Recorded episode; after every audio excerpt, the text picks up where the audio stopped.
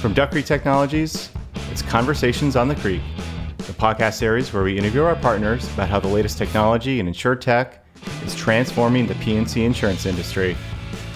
I'm Rob Savitsky from the Duck Creek product marketing team, and in today's episode, we're so thrilled to be joined by Jim Bramlett, Managing Director, North America Insurance Lead from Accenture, who will share his perspective on remote work and implementing SaaS core systems during the COVID 19 pandemic.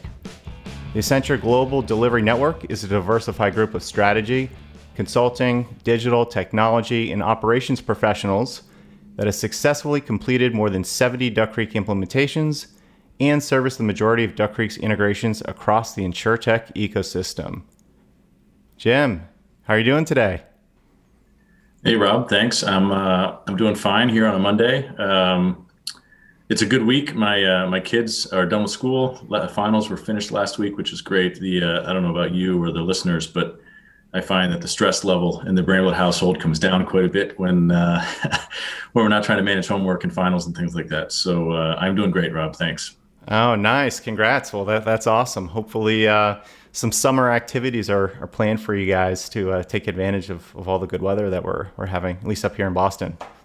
Yeah, I think so. I think we're about to turn the corner, which is nice. Awesome. Well, welcome to the show. And might I say, welcome back uh, to our listeners, given that we did have you as a guest on a webinar back in the fall of 2020 about remote implementations during COVID. And so, uh, yeah, it was great to have you on that panel, and I'm excited to dig in and chat further in more of a one-on-one setting today. Great, Rob. Me too. Thank you. All right. So uh, to kick things off, uh, Jim, do you want to start by just telling everyone about what do you do in your role? What are your responsibilities at Accenture?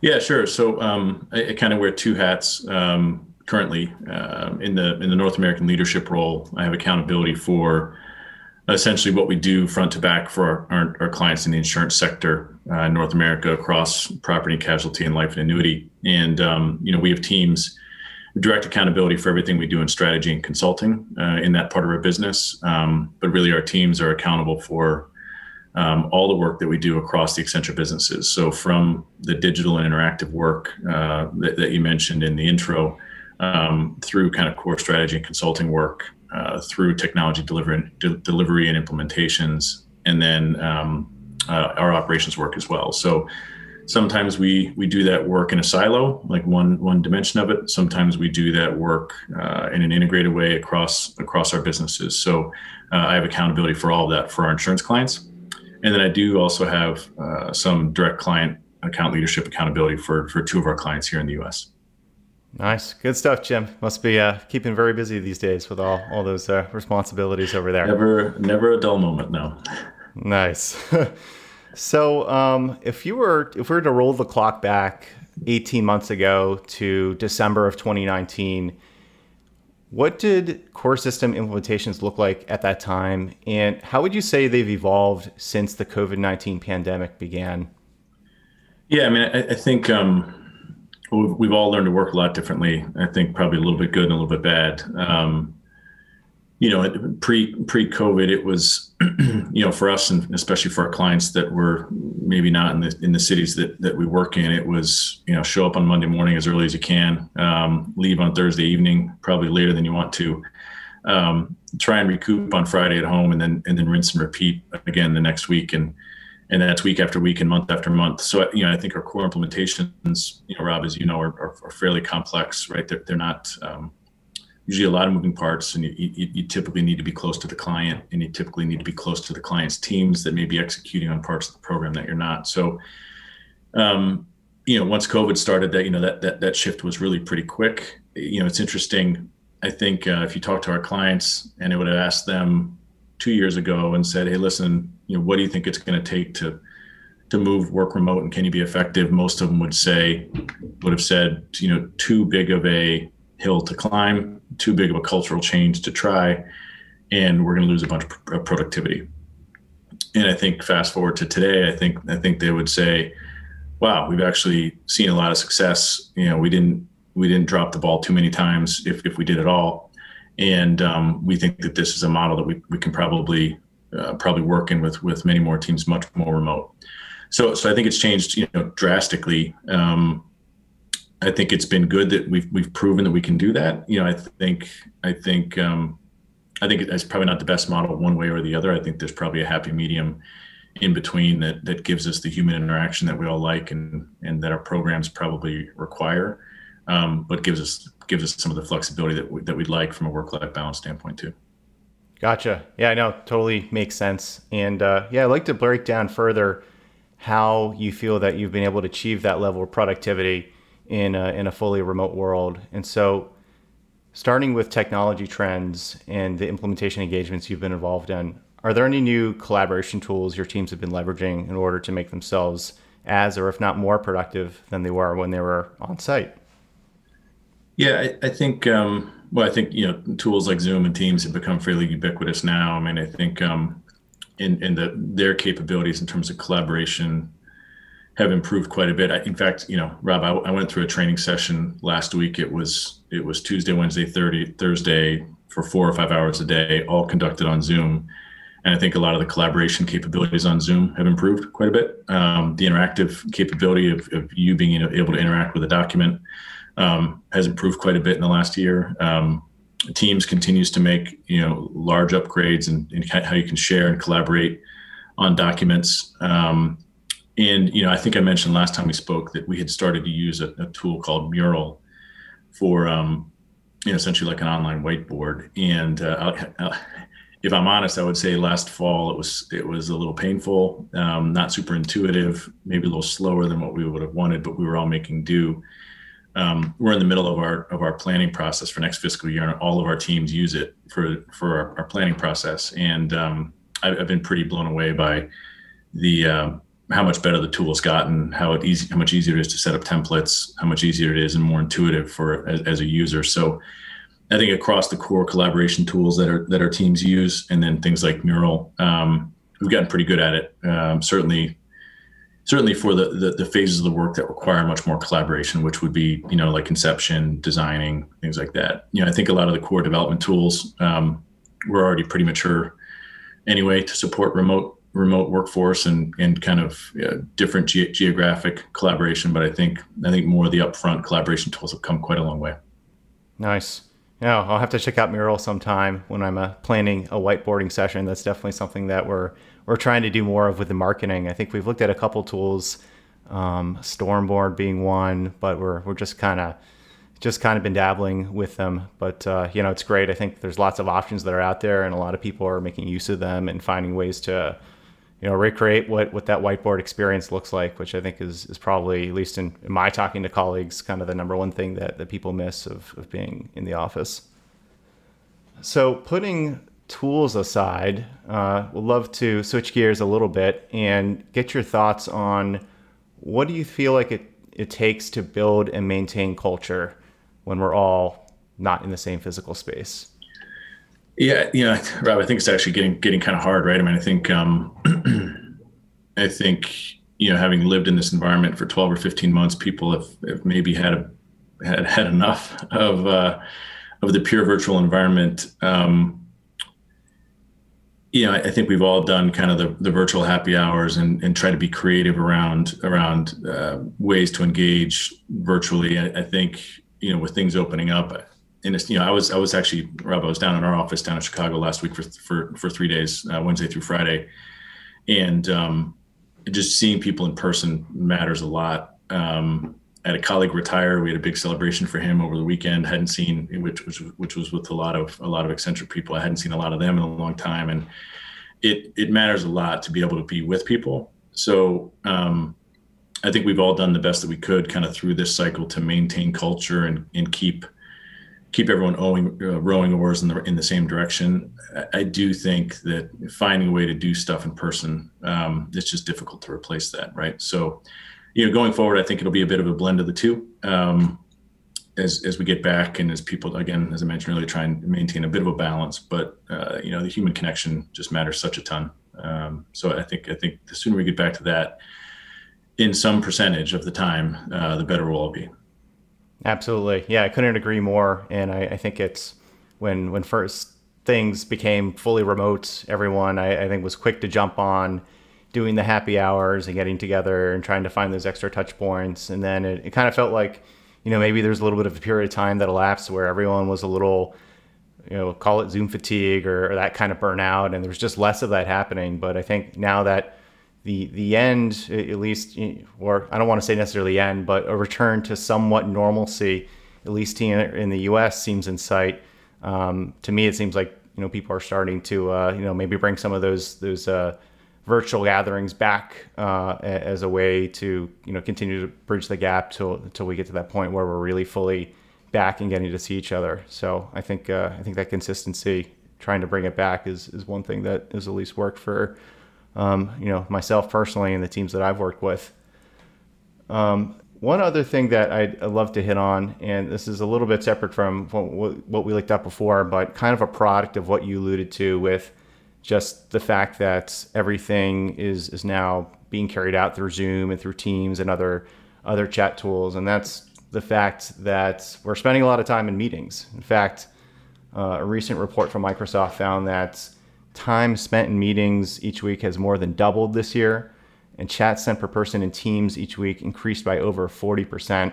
And these numbers are just they're still going up. And so, given that trend, how important do you feel the role of a meeting facilitator is, and what can be done by a facilitator to make meetings more efficient and ultimately get the most productivity out of their teams and the folks they're meeting with?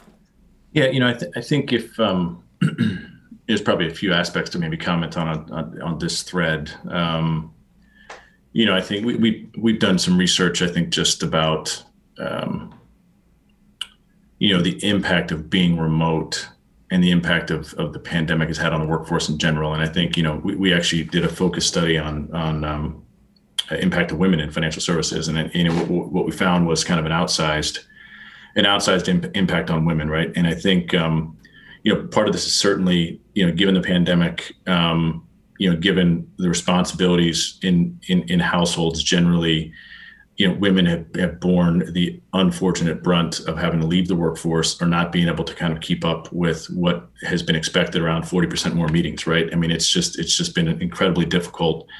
Um, you know, and, and and that part of the workforce has suffered probably more than others. And and I think as we come back, you know, I don't know that, especially if we're going to be in a hybrid environment, I don't know that that um, the meeting percentages are going to decrease, right? I think they're probably going to remain the same, especially if you're going to think about my kids were in you know some were hybrid and some were in the classroom and the teachers had to teach both right so but but for us what that means is you still have to have meetings you still have to facilitate them so i think we're going to have to think about how to be more creative for our employees um, especially as we think about um, you know the women in our in our in our businesses coming back to work and what's going to work for them. So um, that, that's kind of one chunk that you know as we think about workforce research that we all ought to consider. I think the second the, the second chunk and, and kind of specific to your question, which is around meeting facilitation, and you know, I think what we found is you have to be much more prepared, frankly, um, because it's harder to read the room, it's harder to redirect, it's hard to stand up and go to the whiteboard and say, "Hey guys, time out. Let's let's maybe take a step back and and rethink through how we're going about this content." As you're preparing for something, especially with clients, and especially maybe with clients that you don't have a, a, a really deep relationship with, um, you got to be a, a, lot more prepared to be able to pivot throughout the meeting, right? And you have to uh, you have to be able to game plan and what if scenario. Um, what else? You know, what might be happening in that meeting, and if it goes down this path, and here's how we're going to deal with it. If it goes down path number two, here's how we're going to deal with it. If it goes down path number three, here's how we're going to deal with it. And for each one of those, be really clear on what you want the outcome to be. And um, so it just it, it um, probably has de- demands more of us um, as people that are trying to facilitate through client discussions because you know the complexity of what we're trying to get through hasn't decreased it's still the same stuff it's still hard um, still across various constituencies various silos of our clients organizations. So it just requires a little bit more to get get prepared and and um, and get complete. Absolutely. Makes sense. Yeah, and you you've got to like, you said, you got to be ready for those real live distractions, whether it be a phone ringing to uh, to uh, um, you know, folks pinging you and you're, you're more used to interruption, but I, I think that it's, uh, you know, everyone's on the same tools and, and really just like you said, being, being prepared and, and I think giving meeting summaries, turning on the face camera as much as possible, all things that I, I think that we're, we're seeing at least at Duck Creek to, to help drive more efficiency and productivity across, across our meetings. so uh, another another point as we, we look to the future and, and where we are today. So um, where we are now, over 50% of adults in the U.S. fully vaccinated. Um, you know, obviously different countries, uh, you know, having much much more difficult challenges with the pandemic at this time, and, and, and you know, much smaller vaccination rates. But you know, at least locally and, and within um, within where we are here in the U.S., anecdotally, we're, we're seeing more people. I'm seeing more people out on the streets returning to work. Uh, return to the office seems to be on everyone's mind. And so, in this hybrid work environment, what do you think the future of core system implementation projects will look like, both in the short term when we immediately start getting back, and as well, uh, say, two or so years from now? Yeah, I think it's, I think it's a good question. I think you know we're starting to see some signs of what that might look like. Um, you know, several of our joint clients are, are, heading back to the office at some point this summer. Um, some much more, you know, with a stated vision and a stated direction than others some much more deliberate and um, prescribed, and others a little bit more open ended. Um, regardless of, of, of, which side our clients land on in, in kind of that, that comparison, in the short term, I don't foresee much change, right? If you think about through the summertime, and even the clients that are, have declared they're coming back, you know, how they like simple things like how they make space for external providers in their buildings you know, I, I don't think a lot of them have figured that out. For the ones that know they're going back to the office, they know that their employees are going back to the office. I don't know that they know that their external external partners are coming back, and if they do, when and how. Um, I had one client tell me, he said, "Yeah, listen, Jim, you know, we're we're going back, but we're, not making space for you guys, right?" So, so um, in the near term, you know, the, through the through the summer and maybe maybe through the fall, I'd be surprised if there was much of a change of what we've become used to uh, over the course of the last uh, 12 to 15 months. Maybe we'll be able to sprinkle in some out of the office stuff, um, but but I think in terms of the day-to-day core execution, I wouldn't I wouldn't expect a ton of change. Now, over the course of the next couple of years, I, I would expect you know the you know the ways of working to normalize, and um, us to see kind of patterns emerging from our clients. So I, I'd I'd be surprised if we got back to the four days a week, week over week, month over month, you know, in perpetuity. I just don't think our I don't think our clients want that. I don't think our teams want that, our employees. So, you know, we're gonna have to find a balance. And I think it's gonna be some mix of, you know, early on in projects, we're gonna spend more time together. We're gonna kind of get the guard, you know, get the rails built and, and start to execute down those rails. And then we're gonna pivot to something that's a little bit more infrequent travel and a little bit more worker friendly. Um, so so yeah, I just think it's going to take us probably a little bit of time to normalize into that. Um, again, with with the summer and the fall, probably again my guess probably not changing a ton, um, and us probably start to normalize as we get into winter and into 2022. Right, that makes sense. And I mean, it's not like we haven't all made adjustments in the past. Uh, you know, prior to the pandemic, Duck Creek, we we we were certainly carrying out uh, large volumes of, of, implementations remotely when we're working with uh, with, with, with teams and, and clients, and and so certainly going fully remote was was an adjustment that had to be made. But I think certainly everyone now that we've gone to the to one extreme, moving back and forth between and finding whatever happy medium that is, depending on the clients. Um, or, or the strategy or the timeline of, of where things need to get and how they need to get done, we'll, we'll get figured out. So um, since we are on the show Conversations at the Creek, and we have always talked about how the latest insure tech is transforming the P&C insurance industry, uh, I wanted to get your take on it, given that you are at the forefront of implementing many core systems and many kinds of integrations across different analytics, uh, services, solutions uh, in the broader insure tech space. And so since COVID started, looking back, what type of tech solutions have you been integrating? Does it seem like there's a demand for a particular category of insurtech uh, since the pandemic began? Yeah, well, that's interesting. You know, the pandemic, no, no pandemic. The investments in insurtech have not slowed down, um, which I, frankly I was a little surprised, a little surprised, and I thought I thought we might see more kind of fall by the wayside. But um, we haven't seen that. The capital markets are super healthy, and, and they're looking for places to put their money. And insurance and and um, insurance continues to be an attractive sector. So I was kind of surprised by that. But um, to your question specifically, you know, anything that's tied to consumer whether that's consumer straight through processing experience, um, intelligence delivered at the point of consumer interaction, is garnering tons and tons of investment, right? And um, I think the reasons for that is is the pandemic has only has only accentuated or driven the need for more consumer oriented oriented oriented solutions, right? Um, we, we just did some research um, around the consumer, and you know it, it's interesting. Consumers today place less trust in insurers than they did pre-pandemic. That they were going to be able to protect and use their data um, safely. So there's less confidence um, in, in insurance companies from from consumers. I think consumers generally are, are trying to think about, and we're, we're, using this, this this term controllable adversity versus uncontrollable adversity, right? So if you think about control controllable adversity, things that you can actually influence yourself, they're much more apt to try and control that, right? Given all the other stuff that's happened over the last year and a half that they haven't been able to control. So it's I think it's a natural reaction uh, from a human being standpoint. Um, but you know, so if you think about that, they they they are less trustful. They actually are much more um, value oriented, right? Um, you know pandemics or major events like this you know that that that scare people um, they become a lot more uh, aware of, of, value for money so so they're they're less trusting they're much more e- expecting a value for for the money that they spend um, it, it, creates it creates a lot of pressure from an insurance company about a you know a, a product that's required maybe not necessarily sought after um, so how do you become much more consumer oriented what's interesting about that research is those two data points that are kind of negative. The third data point that came out of the research said that you know three quarters of these of these same consumers that asked, that answered those first two questions the way that they did said, well, hey, listen, if you're if you're going to provide me value, I'd be happy to share my data with you. So it's an interesting paradigm for our for our clients that um, need to become much more customer centric. Um, they're looking to third party data. How can I get smarter about my consumer? How can I be more in touch with their contextual needs?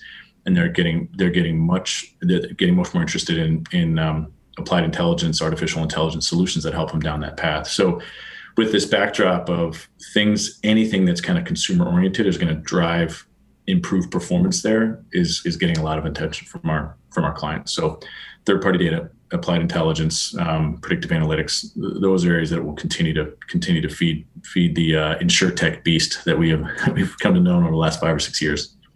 Sure. Yeah, I know. It makes sense. I mean, I think it's uh, there's just a lot of innovation happening, and it's great to see insurers starting to take advantage of all these different data sources within the core system and, and use that to come up with, you know, what does that mean in terms of uh, how I deliver the policy? What does the customer experience look like at the point of claims? And so I think, uh, yeah, I, I definitely think we'll we'll continue to see more more integration and orchestration within the core systems of, of all these this great uh, you know, data and analytics that are putting put to use.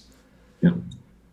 So uh, with that, Jim, I think we're we're out of time here today. Anything else you'd like to add before we call it?